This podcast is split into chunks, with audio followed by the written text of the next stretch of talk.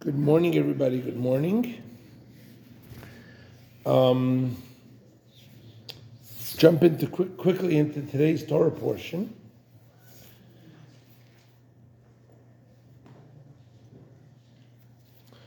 When Yaakov approaches Esav, and he finally is about to come face to face with him, so he he splits up his children, each one with their mother and gets them ready to meet Esav.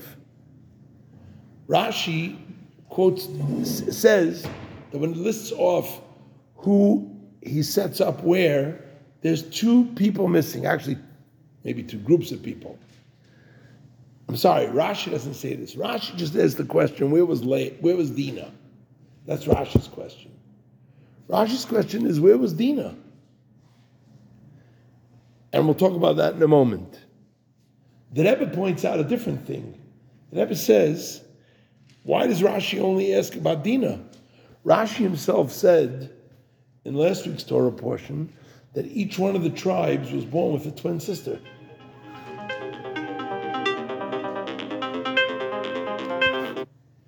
Rashi said last week that each of the tribes was born with a twin sister. So where are these twin sisters? It says only his sons. But Rashi doesn't ask that question here, where the twin sisters. He only asks a question about Dina. The Rebbe answers that in the beginning of the Torah, it says when Cain and Hevel were born, it uses the word S.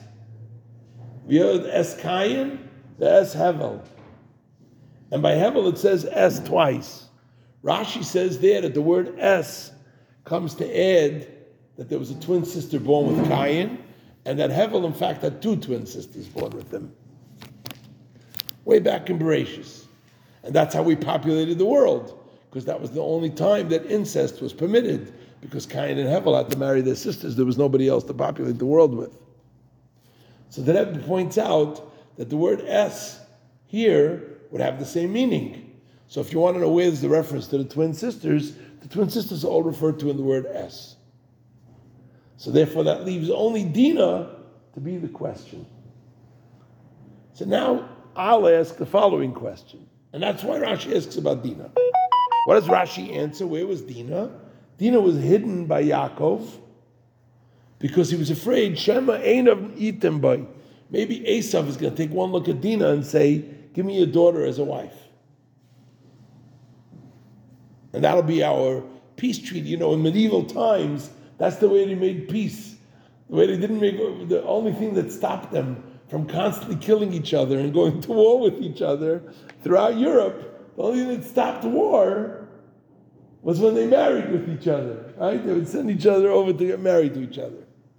So what if he was afraid that Esav would ask for Dina's hand? So here's my question. What, the other girls were all homely looking? All the twin sisters were ugly. What was wrong with the other twin sisters? He doesn't hide any of the other twins, the twin sisters to all the tribes, which we just established by the word S that they were there as well. But there's nothing about hiding them. Only Dina is the one that he hides. Why? Why is Dina the only one he hides? Why doesn't he hide all the rest of the girls? Follow the question? Okay. Bokatov. The answer is a very, very simple one. Yaakov saw in Dina's personality something unusual. He saw that she was a woman who understood the world and therefore wanted to inspire the world, wanted to conquer the world. But they were not ready for that. That's why she winds up in all this trouble with Shechem in tomorrow's Torah portion, uh, two, two days Torah portion. Because she's a girl who's looking to take on the world and inspire it with the spirituality that she's learned from her father and from her mother Leah. The other sisters were all go with the program. And so there was no fear. In other words, there's an energy that you exude, right? And Esav will pick up on that energy.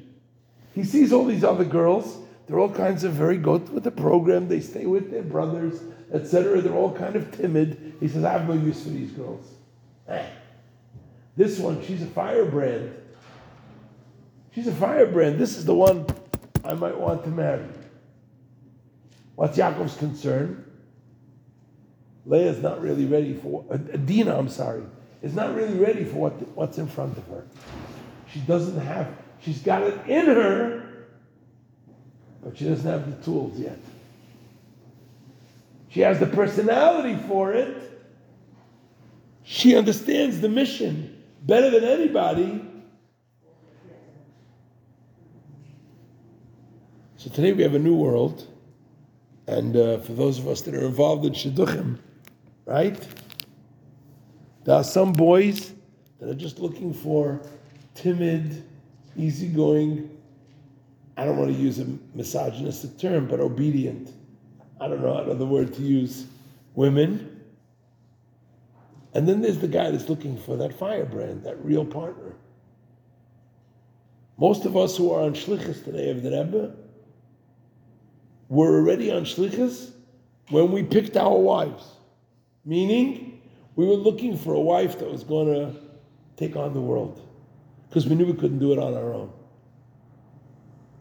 That's an incredible, incredible energy. Because today the women have the tools. Today the women are the righteous women of this generation that are capable of bringing Mashiach now. Everything else I'll leave you to interpret on your own. L'chaim, may we have the geulah immediately. And this, in the merit of all the righteous women of this generation, who are the descendants of both Leah and Dinah, conquering the world the way the world needs to be conquered. L'chaim.